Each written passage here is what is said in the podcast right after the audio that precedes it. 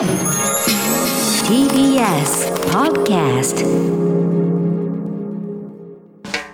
発信型ニュースプロジェクト。荻上チキ。セッション。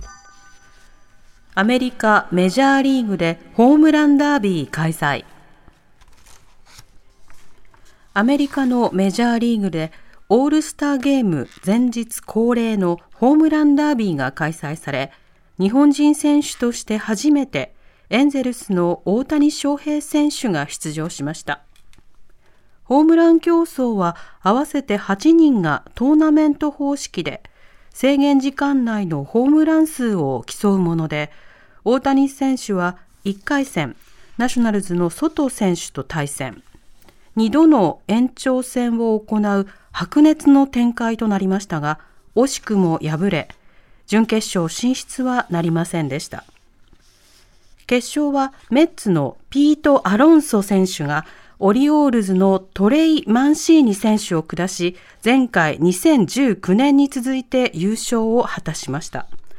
なお大谷選手は明日1番 DH 先発ピッチャーとして出場することが決定していて降板後も DH で出続けられる特別ルールが適用されます。今日から選手村がオープン。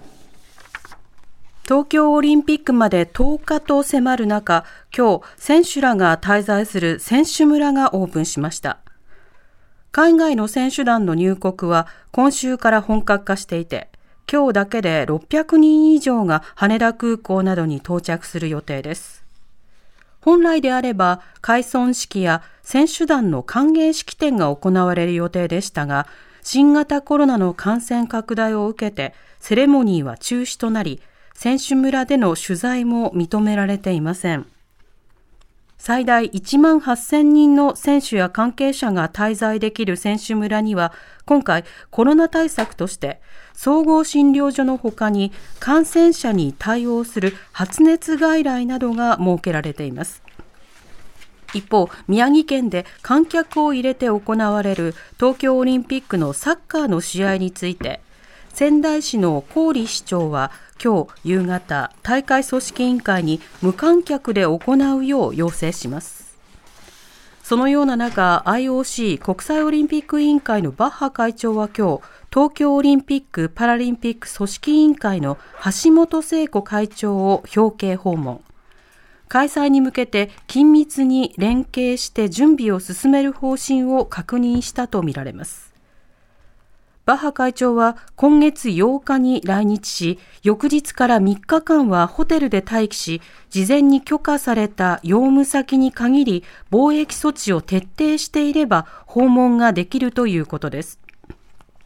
バッハ会長をめぐっては滞在先のホテル前で抗議デモが行われたほか調整している広島市の訪問でも地元の市民団体が被爆地を政治利用していると中止を求めています。橋本聖子会長と会談をしたバッハ会長がね今日あの最も大事なのは日本の人々ですというふうに言おうとして、その Chinese people って言ったっていうのが大変な話題となっていたりもしますけれども、そもそもあのオリンピック・パラリンピックの主催国に対してどの程度のリスペクトがあるのかというのは、かねてからの疑問点はあったりしたわけです。スポーツ周りのニュースも続きましたが、えー、こちらについてジャーナリストの神保哲夫さんにお話を伺います。はい、え神保さんは実は先月出版された野球の90%はメンタルという本の翻訳も担当されています。はい、こんにちは神保さん。どうもこんにちは。はい。まずあのメジャーの話の前にですね、はい、4度目の緊急事態宣言、神保さん、どう見てますか？あの僕はもう一貫して、あのべてがなんかこう、政治日程のためにあのコロナ対策が行われているっていう見方なんですね、基本的に。うん、あのまあ、そもそもオリンピックを1年延ばしたのもなぜ1年かといえば、安倍さんの任期内にとにかくやりたいということで、安倍さんが1年延ばしたところから始まってるんですけれども、す、えー、べ、て本当にもう、あの、えー、政治のため、つまり、まあもう、えー、オリンピックが終わったらばすぐに、あの、まあ総裁、総裁の任期が切れて、それからまた衆院衆院選があるわけですよね。でそのためにどうすれば、えー、まあ、首相再選のシナリオが描けるのかとか、そういうことのみを考えていくと、まあ、とにかく、え ーこういうような、えーまあ、バーテレ的ババーテレ的なあの対応になるっていうふうにやっぱ見ますね、なんといっても、まずは。それからやっぱりその国民にお願いをし続けるのに、はい。政府はやることはやってるのかって、これも誰もが持つ疑問だと思いますけれども、ええ。あのやるべきこと、まあ、逆にむしろやるべきじゃないこと、あの感染症状はオリンピックなんかやるべきじゃないことなわけですよね、そういうことだけはしっかりやるのに、あのまあ、お願いだけはとにかくするっていう、国民の犠牲の方だけ求めるっていうことが繰り返されてるっていうことも、やっぱやはり感じますね、そこは。うんはいまた金融機関経由で、はい飲食店などに対して恫喝を行うということも、はいこれもやるべきことではない。これはね、あの今日、まあ、あの西村さんが一応、誤解を招いたみたいなことで、その謝罪みたいなことをしましたけどね、あれ、はい。誰に謝ってたのか僕は実は疑問なんですよね、つまりうん、あれ、西村さんが口をし滑らせなければ、多分あれは行われてたわけですよ、実際は、まあ、金融庁経由でね、それから、まあ、私の取材する限りでは、税務署経由でも同じようなことが行われている、国税庁経由でね、つまり、もうそれは政府の方針としてやろうとしてた。なのに志村さんがうっかり言ってしまったんで、逆に金融の方ができなくなっちゃったんですよね。うん。だから誰に謝ってたのかって言ったら、国民に謝ってたっていうよりも、はい。すいません、まあ、菅さんって言い方をすると、じゃあ直接すぎると、すいません、政府の方針ができなくなっちゃってると、謝ってるように僕には聞こえるんです。自民と内閣に謝ってるという感じですよね。そうですね、あの方針としては、それをやってでも、とにかく抑え込もうと、それはうん。選挙に勝つためには感染し感染者の数をとにかく抑え込まなければ、選挙に勝てない、で抑え込めなければもう、もう総理交代らも出る、うん。だからとにかく抑え込みたい、でそれでまあ一番あの強制力がない日本という、ね、日本で、まあ、一番いい方法は、まず融資を、まあまあ、根元を止めようとするっていうのは一つ、ええ。それから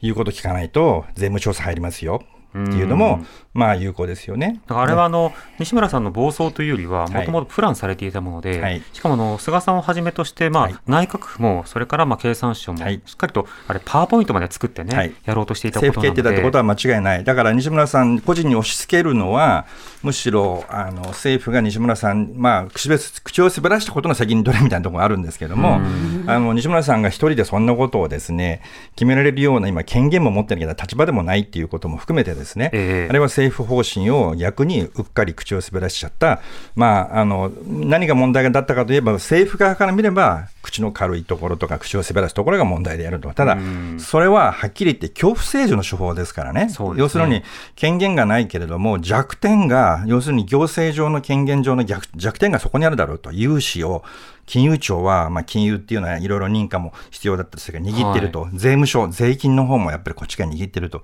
じゃあそこから締め付けていけば、言うことを聞かせることができるんじゃないかってやり方は、うん。あまりにもあのやり方としてはあの民主的にどうかなというふうに思います、僕は。そうですね、はい。はい。だから、ダメなことやろうとしてごめんなさいじゃなくて、炎上させてしまってすいませんでしたって、あの関係者に謝ってるだけということもありましたが、聞こえます。はい、そんな中、ジェイモンさん、あの野球の本も翻訳されたということで、今、あの大谷選手をはじめとして、ホームランダービーなど、非常にこう注目されてるんですけど、ますね。ずホームランダービーってどういった位置づけなんですか？あのーこれはね、もうアトラクションです、はっきり言って、はい。オールスター戦というのは、アメリカは1試合しかないんですけれども、うん。その前の日に、これ、1985年からやってるんですけども、前の日に、まあ、今は8人の、えーそれぞれ、まあ、その、えー推薦を受けたですね、ホームランバッターが、ただ実はこと今年は大谷選手は、まあ、今、もう両リーグ通じてホームラントップなんで、まあ、はい。文字通り一番トップホホームランバッターですけど、その以外のホームランバッターが結構皆さん辞退してるんですよね。なので、他のバッターは実はおあのそれほど、いわゆる本当にあの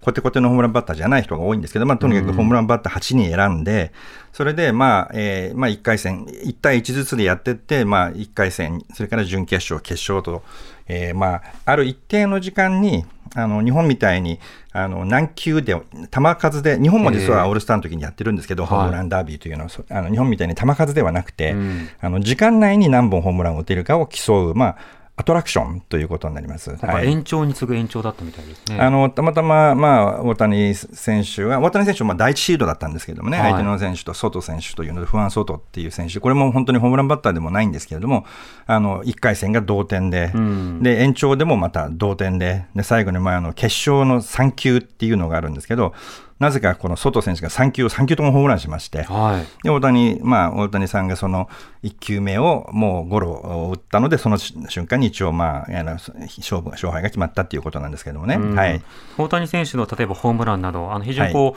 う、ねネットだけ見ていてもいろいろ動画がなってきて、あれ、はい。昨日の再放送かなと思ったら、また新しく打ってるみたいな、はいはいはい、驚きがあるわけですけど、まあ、次から次へと、まあ、ピッチャーはあのバッティングピッチャーといって、はい。あの一番打ちやすい球を投げてくれるピッチャーをこちら側が指定していいことになっているのでではね。あのはい。本気で投げるわけでもないし、それから、まあ、今回はあのキャッチャーもあの実は、えーバ打者が指定してよかったので、実はあの、まあ、通訳の水原一平さん、うん、彼、実は野球経験ないんですよね、実を言うとね。北海道出身なんですけどね、はい。あのえー野球経験ないんだけど、まあ、ずっと、まああのえー、もともと野球の、えー岡島選手がボストンに行った時から通訳でついていくことがきっかけなんですけども、そその後そういう形で関わってきて、ただ大谷あの選手のリハビリとかに付き合う中で、ずっとキャッチボールとかもやってたので、ん。なんとメジャーリーグのオールスターの、まあ、スタジアムで、まあ、ホームランダービーでキャッチャーを務めるというですね、まあ、これも夢のような経験だったと思いますけども、まあ、水あの水原君が、あの水原さんが、えーこ今回、キャッチャーを務めたと。はい。なるほど、まあ、今でも二刀流どうなのか論みたいなものが、アメリカメジャーリーグを巻き込んではあるみたいですけど、はいはい。何より本人のモチベーションが非常に高く続いてますからね。そうですね、これはもうあの野球ファンっていうのはやっぱり記録が好きなので、はい。そうすると特に今、ホームランバッターとして今、あのこれはマジでもう今、大谷選手は今、メジャーの中では少なくとも前半戦は、ん。えー群を抜いて最最高のホームランバッターなんですね、あはい。の長打率もももも高いですし、なので、あのホームランあの打者に専念すれば、それこそ本当にあのホームラン、えーんホームラン王どころかですね、あの記録も抜くんじゃないかっていうような期待もあると、ただ、やっぱりその一方でつ、まあ、英語で 2way って言うんですけど、二刀流のこと。2way っていうと、まず皆さん最初に思い浮かべるのが、まあ、ベーブ・ルースなわけですよ。うん。で、ベーブ・ルースは最初はピッチャーとピッチャーで、それでまあバッターとピッチャー両方やってて、で、ホームランもまあ710何本打ったと。だから、やっぱりそのベーブ・ルースのような存在になってほしいって期待感もあるんですよね。そうですね、ん。まあ、ジンボさんとまたスポーツの話もね、和気あい。あいとできる人を楽しみにしてますので、はい。はい。ジンボさんありがとうございあました。りがとうございました。ありがとうございました。ジンボ哲夫さんでした。TBS Radio 荻上チキ。セッション